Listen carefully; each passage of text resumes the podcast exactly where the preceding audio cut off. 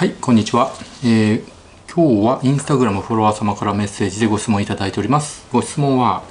私は人から批判されたり悪く評価されたりするとそれが気になってしまいずっと引きずってしまいます。昔から勉強とかスポーツとか仕事とか人間関係とか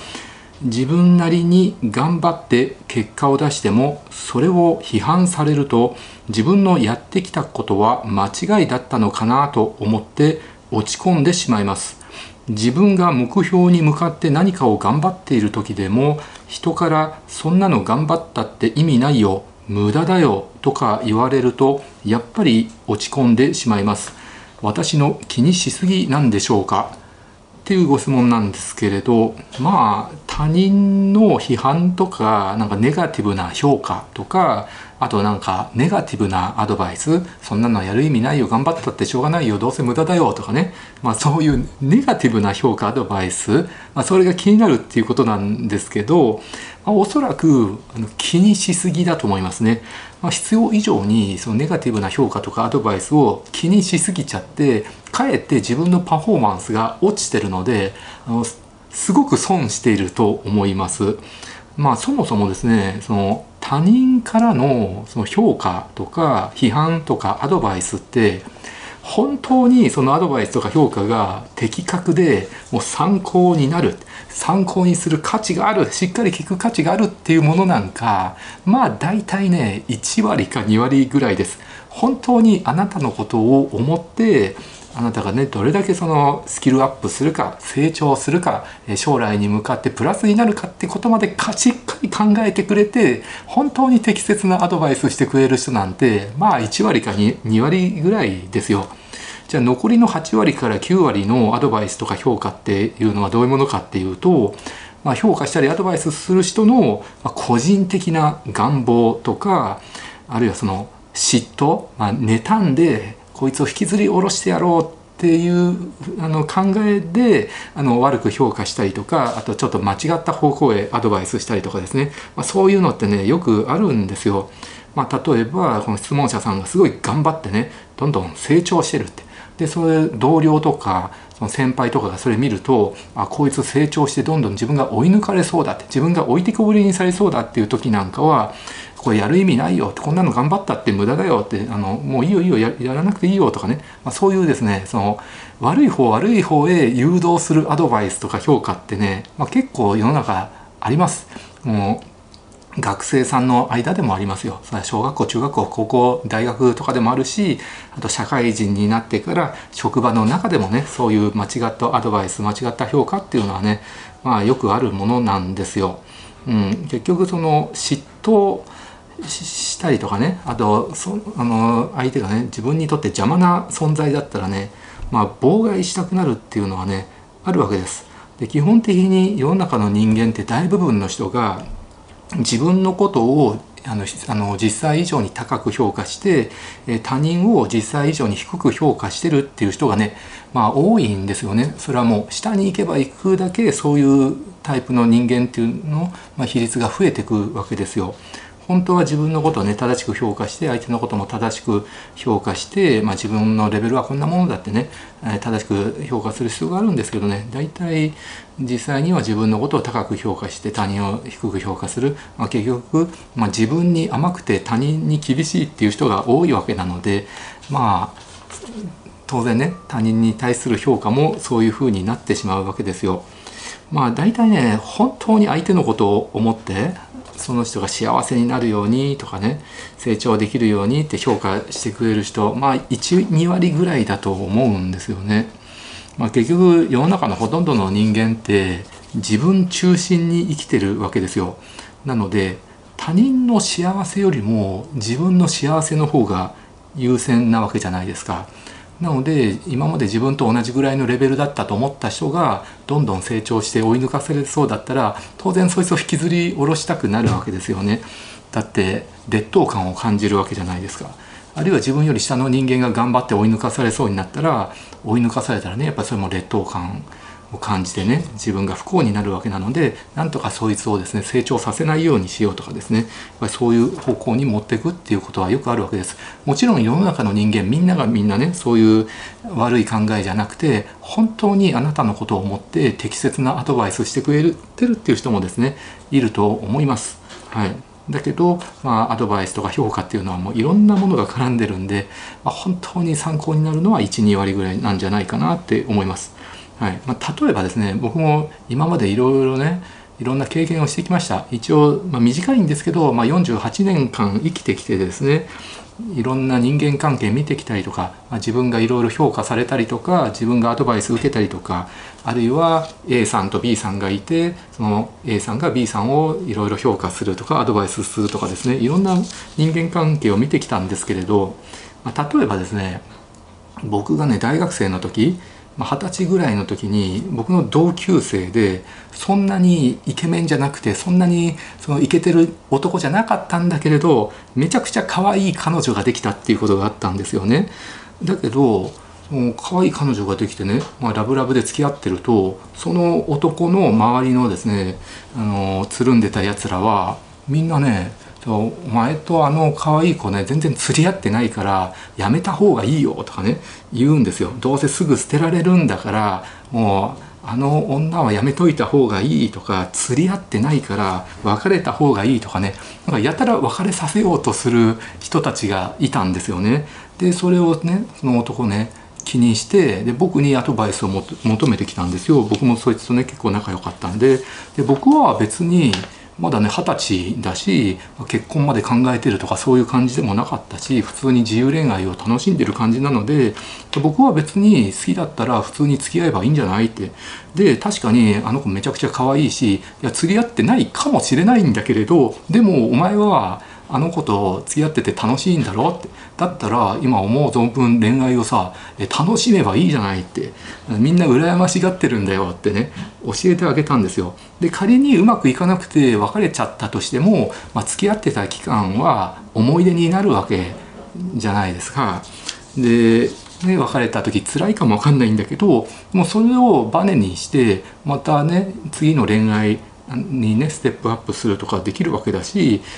あのね可愛い子とね付き合ってた期間っていうのはお前の人生においてね絶対プラスになるかいい経験になるんだからあの釣り合ってないからといって別に今ねすぐ別れる必要ないんじゃないのって今好きでねラブラブだったらとりあえずね今全力で恋愛すればいいんじゃねえのってねアドバイスしたらあのありがとうミキヤってねめちゃくちゃ感謝されたことあったんですよね。でまあ普通にその2人はね付き合ってたんだけどまあ何ヶ月かしてなんか別れたみたいなんですけどでもその後またしばらくして新しい彼女もできて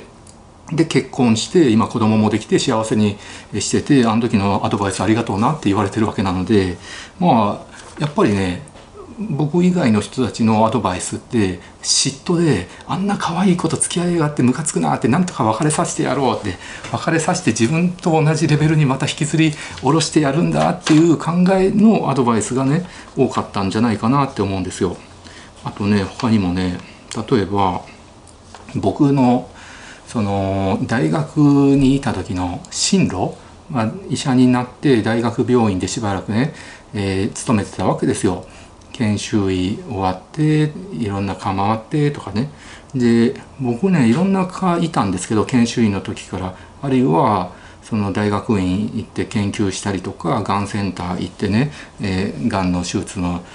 トレーニングしたりとかいろいろしてたんだけど、まあ、いろんな病院行ってねいろんな上司がいたわけなんだけど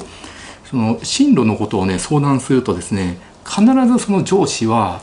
その上司にとってあのプラスになるように利益が出るように僕を誘導する進路のアドバイスをするわけですよね。まあ、例えば大学にいる時なんかは大学の上の先生はもうちょっとねしばらく大学に残ってねいろいろトレーニングすべきだよってもう美容の世界行くなんてねいくらでもできるんだからあと何年かはねあの大学にいてね形成科トレーニングした方がいいよってそこではそう言われるしあと麻酔科にいる時なんかはその別にすぐ形成外科行かなくてももっとね麻酔をね勉強してねトレーニングしてねいろいろ何でも全身管理できるようにした方がいいよって言われて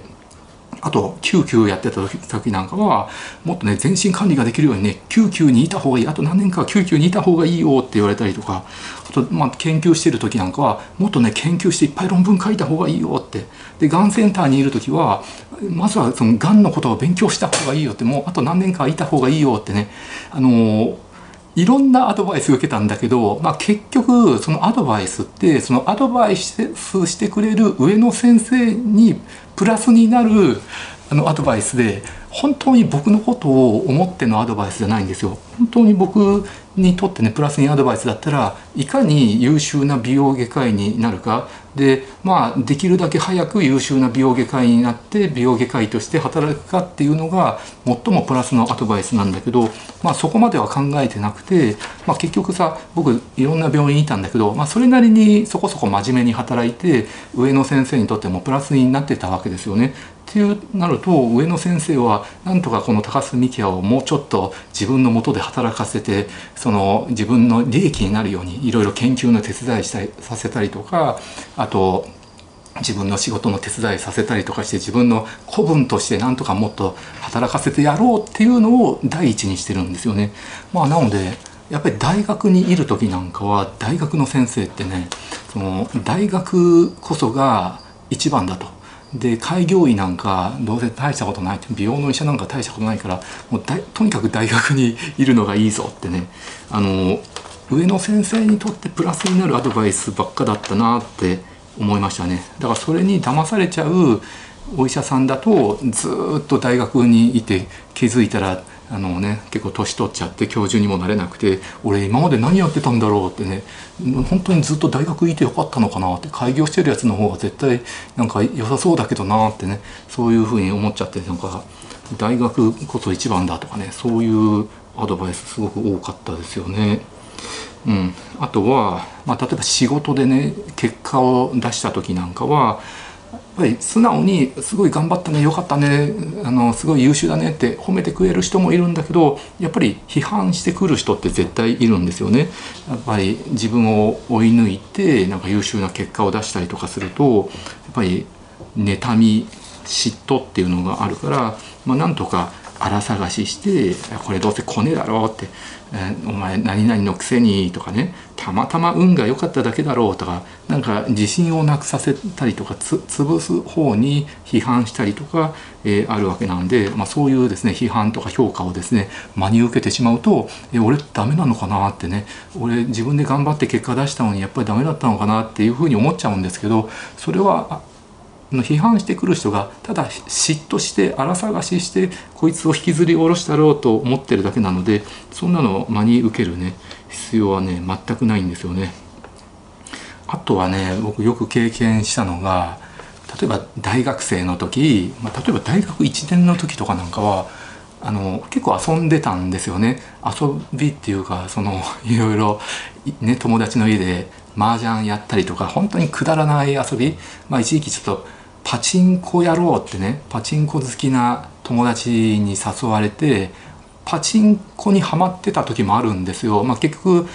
そんなにはまらなくてすぐやめたんですけど、まあ、ちょっとねダラダラダラダラ過ごしてる期間ってあったんですよ。大学入ってすぐぐらいの時。大学1年ぐらいの時だったかな。でそれで仲間とつるんでてダラダラやってたんだけれどでもあ、まこんなにダラダラしてちゃダメだなってあんまりダラダラしてたらねあの留年しちゃうかもわかんないからそろそろ真面目に勉強しようと思ってで勉強しようと思ったら結構ガーッと勉強してでそんなにそいつらとつるまなくなったんですよね。でそうすると今まで僕とはつるんでダラダラ遊んでた人たちは「なんか高須お前なんか最近変わったよな」って「前の方が良かったよ」って「お前変わったよ」って「最近付き合い悪いし」とかね。そうやって批判してくるわけなんですよね。うん、だけどそれってしょうがないんですよね。ずっとダラダラしてたら本当に留年しちゃって医者になるの遅れちゃうし親にも迷惑かけるんで、まあ、やっぱり普通に勉強ってして、まあ、留年だけはしないようにすべきなんですよ。まあ、できればね、まあ、どうしても留年しちゃった人はしょうがないかもわかんないんだけどできれば留年しない方がいいじゃないですかお金もかかるし医者になるのが1年遅れるってすごい経済的損失とかねダメージって大きいと思うんですよね。なんだけど結局自分は頑張って進級してでそれまでね一緒にダラダラしてた人何人か留年しちゃったわけですよね。だからそのダラダラの男友達たちが僕のことをその付き合い悪いなってお前本当変わったよな。昔のお前の方が良かったよって言って悪い風に評価してでなんとか自分と同じのレベルにですね引きずり下ろして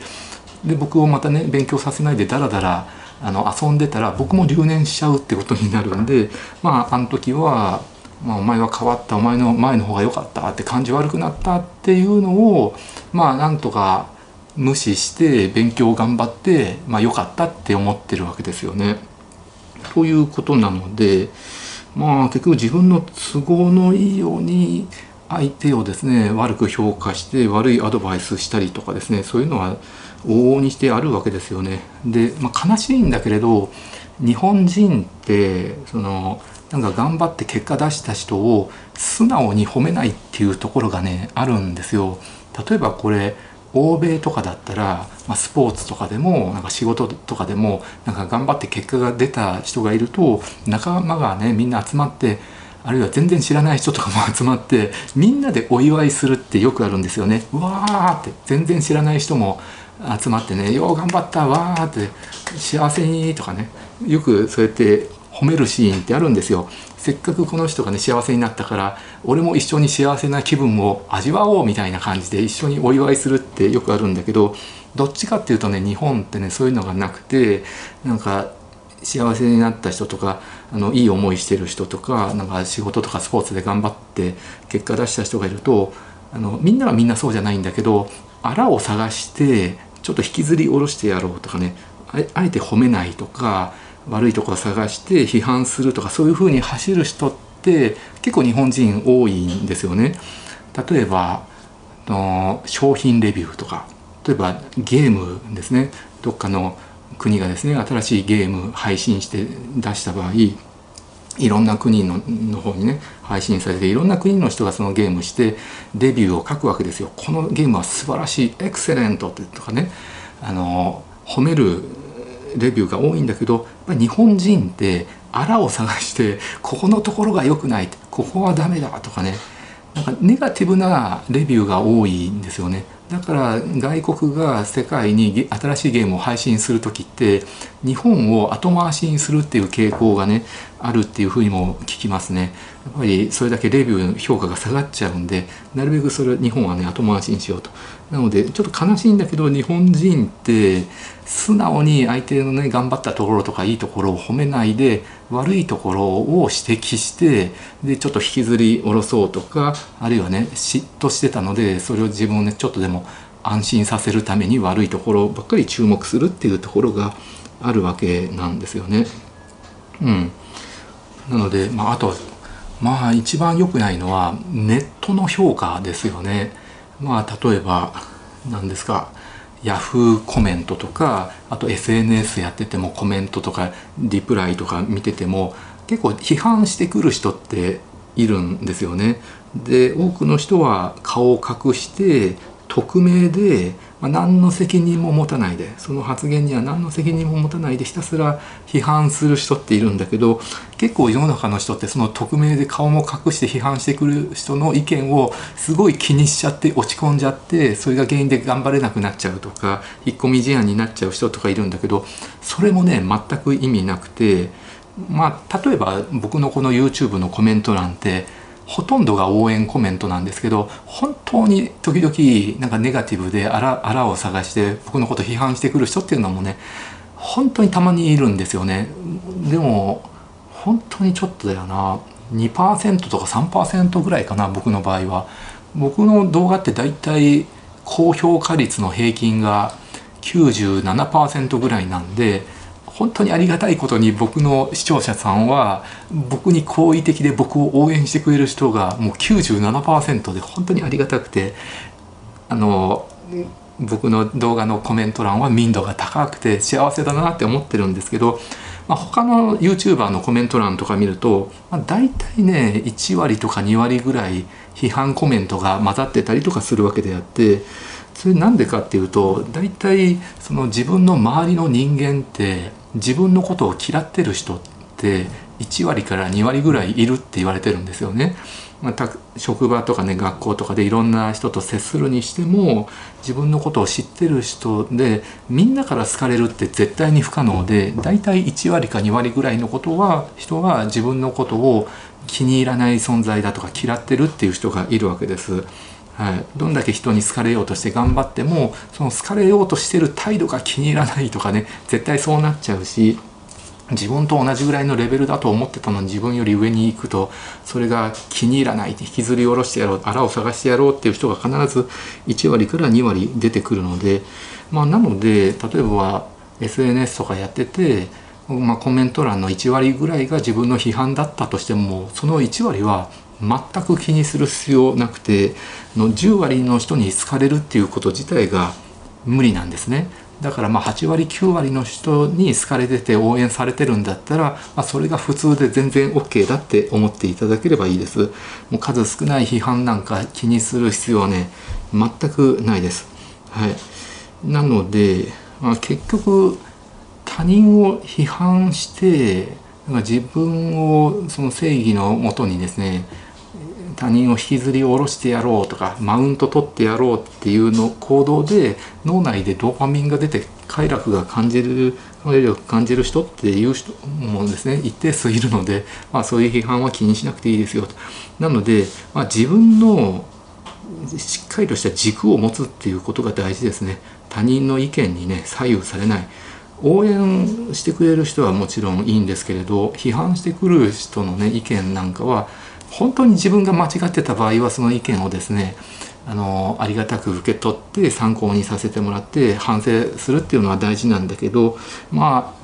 明らかにですね正しいことをしてて間違いはしていないのにまあやたらと批判してくるとかそういう一定数の意見はもう全く気にする必要がなくて他人の意見に左右されないようにしっかりと自分の軸を持って自分を信じて信念と正しい価値観を持つっていうことが大事だと思います。はい、というのが僕の意見です。ご視聴ありがとうございました。